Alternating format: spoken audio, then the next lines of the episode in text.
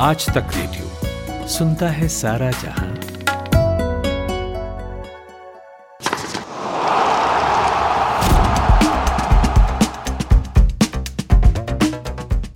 साल 2020 का आज आखिरी दिन है। हम 2021 की दहलीज पर खड़े होकर इस पॉडकास्ट को रिकॉर्ड कर रहे हैं। क्रिकेट के लिहाज से ये साल कतई फुलफिलिंग नहीं रहा। और क्रिकेट क्या किसी भी लिहाज से यह साल खुशियों से ज़्यादा गम दे गया।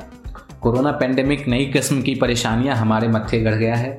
बहरहाल क्रिकेट पर लौटते हैं, क्योंकि क्रिकेट भी धीरे धीरे अपने पुराने रंग में लौट चुका है। ऑस्ट्रेलिया और इंडिया के बीच एक बेहद इंटरेस्टिंग टेस्ट सीरीज़ खेली जा रही है, जिसका अपडेट आपको आज तक रेडियो के डेली न्यूज़ पॉडकास्ट दिन भर और आज का दिन में देते ही रहते हैं। मगर आज हम इंडियन क्रिकेट टीम से जुड़ी कुछ नई संभावनाओं पर बात करेंगे। कुछ ऐसी बातें जो भविष्य के गर्भ में हैं, लेकिन इसे सुनने और जानने में हर क्रिकेट प्रेमी की दिलचस्पी होगी। नमस्कार, मेरा नाम है कुमार केशव। आप सुनना शुरू कर चुके हैं पॉडकास्ट, और आज बात करने के लिए मेरे साथ दो मेहमान जुड़े हैं। उनमें से एक हैं विश्व मोहन मिश्रा। आप वरिष्ठ खेल पत्रकार हैं आईपीएल की टेंटें, जो हमारा पॉडकास्ट शो था, उसमें आपने इनको सुना होगा। तो स्वागत है विश्व मोहन जी आपका। अच्छा दूसरे मेहमान जो हमारे साथ हैं वो खनकदार आवाज़ के मालिक मोहम्मद इकबाल। आप भी स्पोर्ट्स जर्नलिस्ट हैं तो आपका भी स्वागत है इकबाल भाई। तो विश्वमोहन जी और इकबाल, इस पॉडकास्ट में जिस टॉपिक पर बात होगी, वो थोड़ी दूर की कौड़ी है। हम बात करेंगे टीम इंडिया के भावी कप्तान की, यानी कौन से वो खिलाड़ी हैं, जिनमें टीम की बागडोर संभालने की कुव्वत या संभावना दिखती है। क्योंकि विराट कोहली की कप्तानी पर भी बीच बीच में सवाल उठते रहे हैं। आ, मगर हम ये नहीं कह रहे कि उन्हें तुरंत कप्तानी से हटा देना चाहिए या वो ख़राब प्रदर्शन कर रहे हैं। मगर भविष्य के लिए ऐसे खिलाड़ी तो तैयार किए ही जाने चाहिए। आ, दो तीन साल बाद या यूँ कह लीजिए कि 2023 के विश्व कप के बाद विराट कोहली रोहित शर्मा और अजिंक्य रहाणे का करियर ढलान पर होगा। तो ज़रूरत है कि कुछ खिलाड़ी अभी से ही ग्रूम किए जाएँ जो इस ज़िम्मेदारी को उठाने के लिए तैयार हों। हमने देखा है कि कैसे सौरभ गांगुली और राहुल द्रविड़ की कप्तानी में पहले धोनी ग्रूम किए गए। और जब धोनी कप्तान बन गए तो धोनी की परछाई में पलकर नौनिहाल कोहली एक प्रौढ़ खिलाड़ी और कप्तान बने। तो विश्व मोहन जी, से मेरा पहला सवाल यही है कि मौजूदा समय के किस क्रिकेटर से हम उम्मीद पाल सकते हैं? क्रिकेटर्स के नाम लिए धोनी के या उससे पहले सौरभ गांगुली राहुल द्रविड़। तो जमाना कुछ अलग था, अब कुछ अलग है। खिलाड़ी अपने आप को कितना फिट रख पाते, ये चुनौती सबसे बड़ी है और उनका लगातार खेलना, ये भी बड़ी चुनौती। तो ऐसे में किसी खिलाड़ी को लगातार खेलते देखना और उसको तैयार करना, ये भी अपने आप में एक बड़ा चैलेंज होगा। और ऐसे में कुछ नाम ज़रूर आएँगे सामने, लेकिन फ़िलहाल जो स्थिति है आप भी उससे सहमत होंगे कि कोई ऐसा नाम उभर कर सामने नहीं आया है, उस पर हम भरोसा कर सके। हाँ कुछ उम्मीदें हैं, कुछ खिलाड़ियों से नाम उसका हम लेंगे। लेकिन फ़िलहाल हम पूरी तरह से शत प्रतिशत जिसको कहते हैं कि ये खिलाड़ी काबिल है, उसको ग्रूम करो। ये मेरी नज़र में फ़िलहाल तो नहीं, शायद इकबाल भाई इस पर ज़्यादा कुछ बता पाएँगे। इकबाल भाई, आज तक यानी 31 दिसंबर 2020 की जो तारीख है उसमें सीके नायडू से लेकर के अजिंक्य रहाने तक टेस्ट में तैतीस खिलाड़ी जो हैं वो कप्तान बन पाए हैं। और वनडे क्रिकेट की बात करूँ तो 24 खिलाड़ी इस फेहरिस्त में शामिल हैं। तो आपके हिसाब से इस लिस्ट में अगला नाम किसका जोड़ना चाहिए? देखिए, बहुत कुछ डिपेंड करेगा कि जब कप्तानी में फेरबदल होगा, उस वक्त कौन खिलाड़ी उस पोजीशन पर, उस मकाम पर रहेगा, जो भारतीय टीम की बागडोर संभाल सकता है। जैसा कि विश्वमन भाई ने कहा कि फिटनेस बहुत बड़ी समस्या रहती है, परफॉर्मेंस एक बहुत बड़ी समस्या रहती है। और उन तमाम चीज़ों के आधार पर उस वक्त फैसला होगा कि कौन खिलाड़ी होगा जो टीम को लीड करने की स्थिति में होगा। लेकिन हाँ कुछ नाम ऐसे ज़रूर नज़र आ रहे हैं जिनके ऊपर दांव खेला जा सकता है बट डिपेंड करेगा कि उस वक्त तक वो किस स्थिति में होंगे फिटनेस वाइज और फॉर्म वाइज और इस लिस्ट में मुझे लगता है कि के राहुल एक दावेदार हो सकते हैं शुभमन गिल एक दावेदार हो सकते हैं।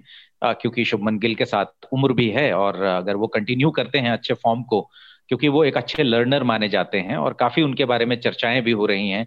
आईपीएल में हमने देखा है ब्रेंडन मक्कलम ने आईपीएल शुरू होने से पहले ही ये बात कह दी थी कि कुछ अलग रिस्पॉन्सिबिलिटी उनको दी जाएगी और उनको एक नेतृत्व वाली जो ज़िम्मेदारी है, वो सौंपने का प्लान है। तो डेफिनेटली एक अच्छा प्रोस्पेक्ट नज़र आता है शुभमन गिल में, जहाँ तक इंडियन टीम को लीड करने का सवाल है। अच्छा इकबाल ने केएल राहुल का नाम लिया। केएल राहुल विराट कोहली और रोहित शर्मा के बाद एक तरीके से अभी मोस्ट सीनियर प्लेयर हैं इंडियन टीम में, जो कि लगभग हर फॉर्मेट में खेलते ही हैं। टीम में कम से कम टीम का हिस्सा है। और 2019 के वर्ल्ड कप के बाद से हमने उन, हमने उनको एक विकेट कीपर के रोल में भी देखा है। लिमिटेड क्रिकेट की मैं बात कर रहा हूँ। और आईपीएल में भी वो किंग्स इलेवन पंजाब की कप्तानी कर रहे हैं। तो विश्वमोहन भाई, आप कैसे देखते हैं के राहुल के चांसेज उनके प्रोस्पेक्ट्स फ़िलहाल जो एक नाम उभर कर सामने आया के राहुल का, मैं सहमत हूँ। तीन ज़िम्मेदारी एक साथ निभा सकते हैं। कप्तान की बात हो ही रही है विकेट कीपर बन सकते हैं और सलामी बल्लेबाज के तौर पर सीमित ओवर्स के खेल में उन्होंने अपनी उपयोगिता साबित की है। तो निश्चित रूप से इस खिलाड़ी को मौका मिले, बराबर मौका मिले तीनों फॉर्मेट में उसकी भागीदारी हो तो आने वाले दिनों में ये दिन देखने को मिल सकता है कि केएल राहुल आगे से, बल्कि नेतृत्व करते नज़र आएँगे और उनका ये क्रिकेट का जो टैलेंट है, उभर करके और सामने आएगा। हमने देखा है उन्हें किंग्स इलेवन पंजाब की कप्तानी करते हुए, हालाँकि पंजाब की टीम इस बार छठे स्थान पर रही, लेकिन उन्होंने बल्लेबाजी करते हुए जिस तरह से अपने टीम के सर्वश्रेष्ठ खिलाड़ी उभर कर सामने आए। तो और भी बहुत सारी चीज़ें हैं जो कि उनको आगे ले जाएँगी। तो नज़र के राहुल पर, अगले कप्तान के तौर पर देखा जाए तो वो सही है। अभी जो एक नाम सामने आया। अच्छा इकबाल भाई, आपने के राहुल के अलावा एक शुभमन गिल का नाम लिया। शुभमन गिल पर आएँगे बाद में, लेकिन शुभमन गिल से पहले एक और खिलाड़ी हैं जो काफ़ी टैलेंटेड माने जाते हैं और कम से कम सीमित ओवरों में अभी भी उनकी जगह पक्की है। मैं श्रेयस अय्यर की बात कर रहा हूँ। श्रेयस अय्यर भी दिल्ली कैपिटल्स के कप्तान हैं और दिल्ली कैपिटल्स इस बार आईपीएल में फाइनल तक भी पहुँची थी। तो श्रेयस अय्यर को कप्तान के तौर पे क्या आप देखते हैं? संभावना है? देखिए, बिल्कुल संभावना है और इस खिलाड़ी के साथ उम्र भी है। जहाँ तक के राहुल की हम बात कर रहे थे तो वो 27-28 साल के अभी हैं और जब आज से मान लीजिए कि तीन साल बाद या दो साल बाद कोहली कप्तानी छोड़ते हैं या उनको हटाया जाता है। तो फिर लोकेश राहुल अगर कप्तान बनते हैं तो बहुत ज़्यादा दिनों तक जो है एक लॉन्ग टर्म कैप्टन शायद इंडिया को ना मिल पाए। लेकिन अगर श्रेयस की हम बात करें तो डेफिनेटली इनके अंदर भी एक कप्तानी के अच्छे गुण नज़र आते हैं। हमने आईपीएल में देखा है इनको कि जिस तरीके से उन्होंने टीम को फाइनल तक पहुँचाया, वो काबिल तारीफ़ है। वीरेंद्र सहवाग, गौतम गंभीर इसके अलावा डेविड वार्नर, दिलशान, डिविलियर्स जैसे खिलाड़ी इस टीम के साथ रहे हैं।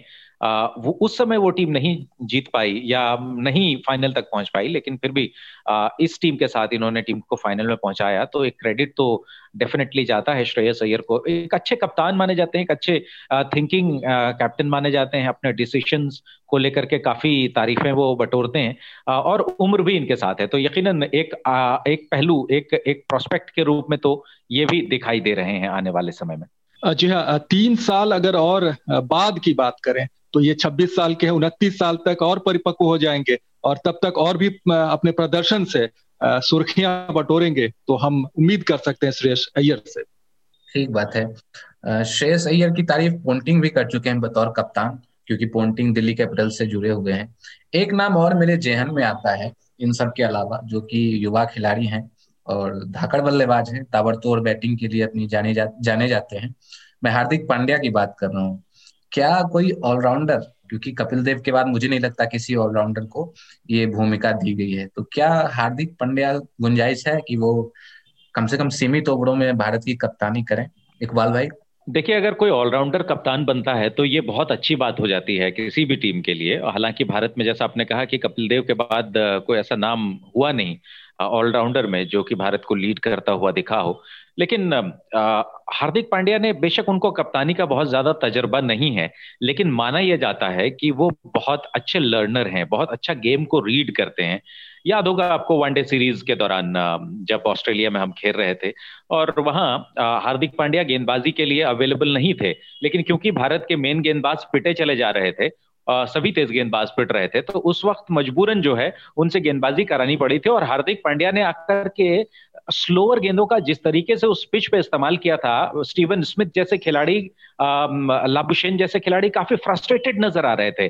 तो वो एक समझ उनके अंदर है। उन्होंने इस चीज़ को भाप लिया था कि हमारे बॉलर्स काफ़ी तेज गेंदें डाल रहे हैं और बल्लेबाज आसानी से उसको खेल पा रहे हैं। वेरिएशन वो लेकर का है स्लोवर गेंदों का कटर्स का इस्तेमाल किया और वहाँ बड़ी मुश्किल में स्टीवन स्मिथ खासतौर पर कितना फ्रस्ट्रेटेड नज़र आए थे, अगर आप लोगों में से किसी को भी याद हो तो आप ज़रूर रिकॉल कर पाएँगे।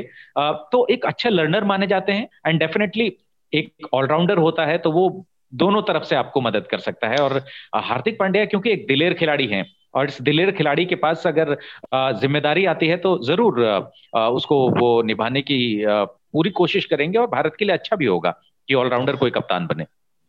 इकबाल भाई जिस तरह से जी हाँ इकबाल भाई को मैं सुन रहा था हार्दिक पांड्या जिस तरह से उभर कर सामने आए थे कपिल देव का विकल्प भी कह दिया गया था उनको लेकिन उसके बाद जो ऊंचाइयाँ उन्होंने हासिल की और उसके बाद उनके प्रदर्शन पर, फिर फिटनेस पर, फिर उनके उस शो को लेकर के, जिस शो में उन्होंने कुछ इस तरह के बयान दिए तो निश्चित रूप से उनकी काबिलियत को तो मैं नहीं चुनौती दे रहा, लेकिन उनमें परिपक्वता की कमी नज़र आई। तो अगर आने वाले समय में, दो तीन साल बाद क्या होगा, उस पर हम चर्चा कर रहे हैं तो उन्होंने अब तक जो किया है, उसमें जो मुझे कमी दिख रही है कि वो मैदान पर अपने आप को बेहद संतुलित रखें और नेतृत्व क्षमता एक बहुत बड़ी बात होती है। और मैदान के अंदर कैसे पूरी टीम को संभाले तो ये सारी चीज़ें अतिरिक्त ज़िम्मेदारी होती है। वो कैसे निभा पाएँगे, ये समय बताएगा। लेकिन हाँ एक तो विकल्प है हार्दिक पंड्या के रूप में, लेकिन पंड्या कितना फिट रख पाते हैं और नेतृत्व क्षमता उनकी कितनी निखर कर सामने आती है। अगर उनको पहले मौका मिले घरेलू क्रिकेट में तो साबित करें, उसके बाद भारतीय टीम में उनको कुछ इस तरह की संभावना होगी तो तलाशा जाए। सही बात है।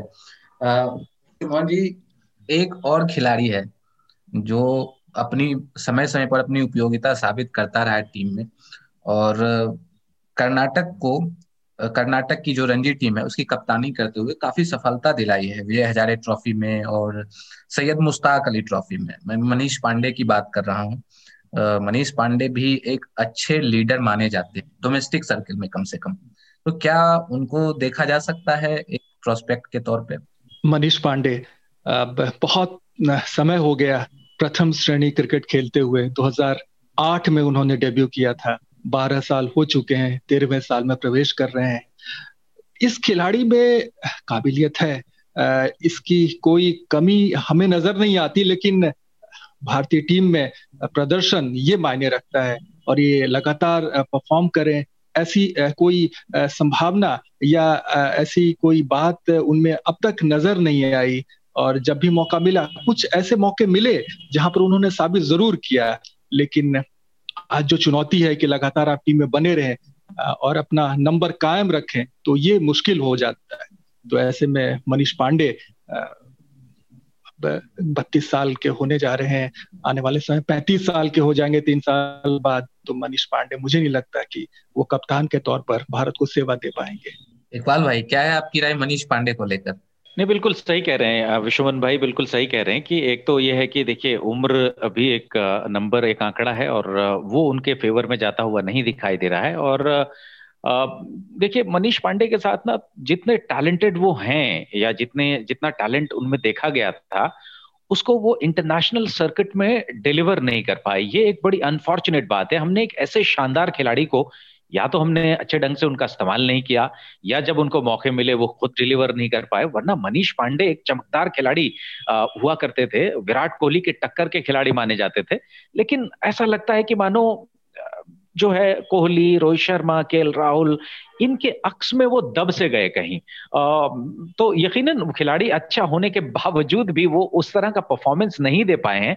और जहाँ तक बात कैप्टनसी की है तो देखिए हर खिलाड़ी कैप्टन नहीं बन सकता ये बात तय है। और कुछ खिलाड़ी बहुत अच्छा होने के बावजूद भी आ, टीम को लीड करने का उनको मौका नहीं मिलता।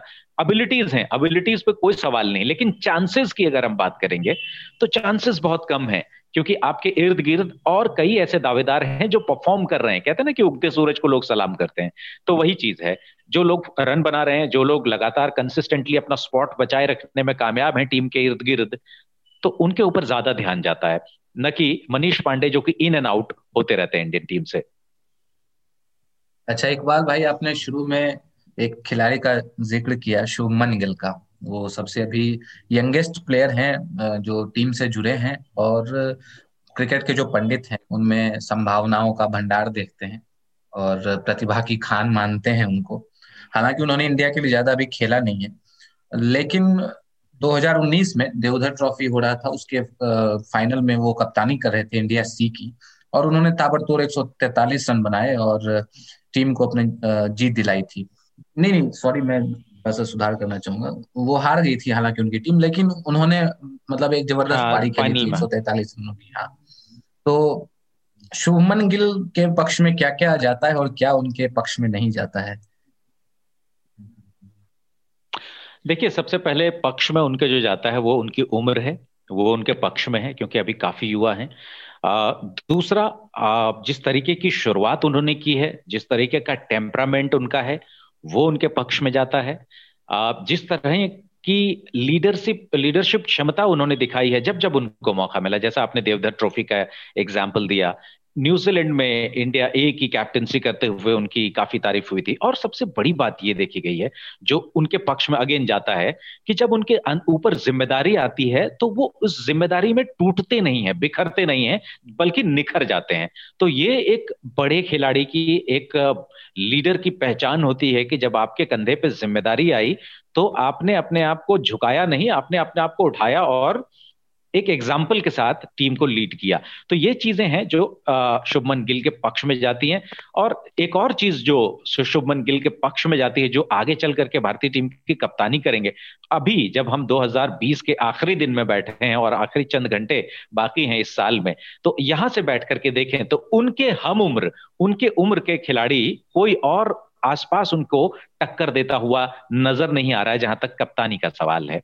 विश्वमोहन जी ये तो कप्तानी की बात हुई, लेकिन साथ में प्रदर्शन को भी लेकर चलना पड़ेगा और साथ में देखना पड़ेगा कि शुभमन गिल के साथ कौन कौन से ऐसे प्रतिद्वंद्वी हैं, उनके साथी खिलाड़ी हैं, जो उनको अपने दांव में फंसा सकते हैं। मयंक अग्रवाल है, पृथ्वी शॉ है, ये भी बड़े चतुर बल्लेबाज हैं, फ़िलहाल असफल हैं, लेकिन वो भी वापसी करेंगे। या तो घरेलू क्रिकेट में दमदार वापसी करके भारतीय क्रिकेट में फिर से स्थान बनाना चाहेंगे। और यही देखिए, ऑस्ट्रेलिया दौरा। यहाँ शुभमन गिल ने डेब्यू में, पदार्पण में उन्होंने अच्छा किया। और अब रोहित शर्मा के साथ शायद अगला टेस्ट सिडनी में खेलने का उनको मौका मिलेगा। पारी का आगाज़ करेंगे। और ये एक चुनौती है उनके लिए। किस ढंग से वो अपने आप को संवार पाते हैं इस सीरीज़ में? और ये सीरीज़ उनके लिए बहुत बड़ी बात है। यहाँ से उनकी एक ऐसी छवि बनने जा रही है जहाँ भविष्य हम तलाश सकते हैं लेकिन साथ में प्रदर्शन उनका ये आ, सामने आए तो निश्चित रूप से आने वाले तीन साल और हम इंतज़ार करें। तो 21 साल के खिलाड़ी 24 का हो जाएगा और जिस तरह से विराट कोहली ने टीम में पदार्पण किया था अंडर 19 के बाद और इस खिलाड़ी ने लगातार प्रोन्नति की अपने इस शानदार बल्लेबाजी से और उसके बाद फिर कप्तानी तो एक चेहरा शुभमन गिल का सामने ज़रूर है, लेकिन दायित्व भरपूर है उन पर कि वो कितना अपने आप को संभाल कर रख पाते हैं, प्रदर्शन से चयनकर्ताओं को खुश कर पाते हैं। हमने इस चर्चा के दौरान पाँच खिलाड़ियों का नाम लिया। जो कि प्रोबेबल है, उस जिनमें संभावना दिखती है कि हो सकता है भविष्य में उन्हें कप्तान बनाया जाए। तो इनमें से अगर एक या दो खिलाड़ी का नाम लेने को कहा जाए तो आप किसका नाम लेना चाहेंगे? यकीनन, एक तो के राहुल के बारे में चर्चा हुई। आने वाले दिनों का एक सितारा है, जो कि तीनों फॉर्मेट में अच्छा कर सकता है अच्छा कर दिखाया भी है इसने। तो के राहुल एक नाम आता है और एक भविष्य का चमकता सितारा जो उभर करके सामने आया है, आगे भी अगर प्रदर्शन जारी रखे तो निश्चित रूप से शुभमन के लिए एक दावेदार है। इकबाल भाई देखिए, मैं भी शुभमन गिल को तो मैं रखूँगा ही कि वो दावेदार हैं और लोकेश राहुल देखिए मेरे बड़े प्रिय खिलाड़ियों में से एक हैं। तो डेफिनेटली जब राहुल की बात कहीं भी आती है तो मैं थोड़ा टेम्प्ट हो जाता हूँ, मैं थोड़ा सा लालची हो जाता हूँ।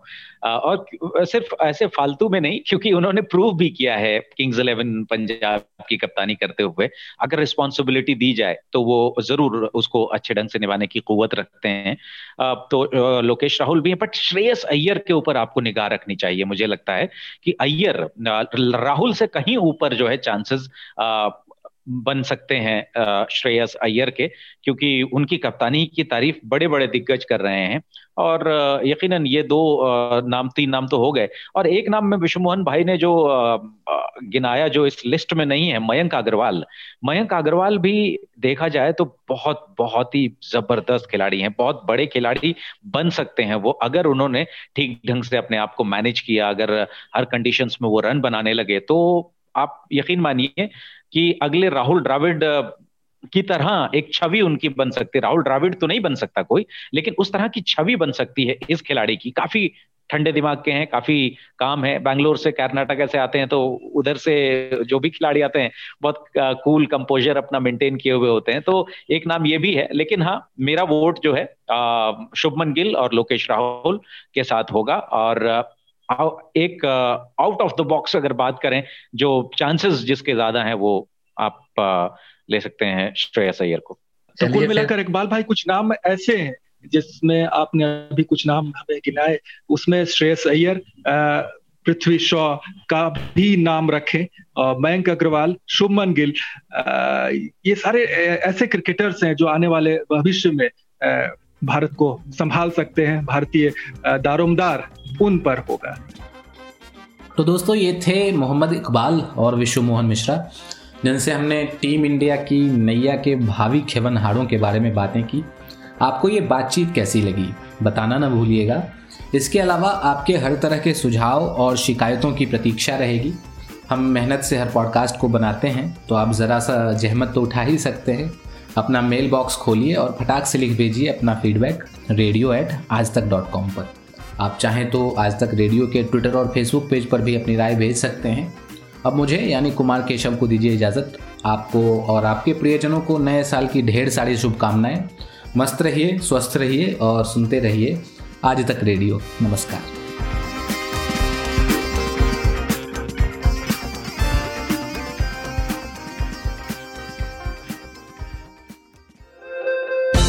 दिन भर की हलचल के बाद जब शाम ढल जाए तो चले आइए आज तक रेडियो पर। खबरों के सबसे अहम पड़ाव तक ले चलेंगे आपको। तसल्ली से बताएँगे कि दिन में हुआ क्या, और जो हुआ, उसका मतलब आपके लिए क्या था। फ़ील्ड पर रहने वाले रिपोर्टरों की फौज है हमारे पास, एक्सपर्ट्स का जखीरा है। ये सब होते हैं इस डेली न्यूज़ एनालिसिस पॉडकास्ट में, जिसका नाम है दिन भर सोमवार से शुक्रवार, हर शाम, आज तक रेडियो पर।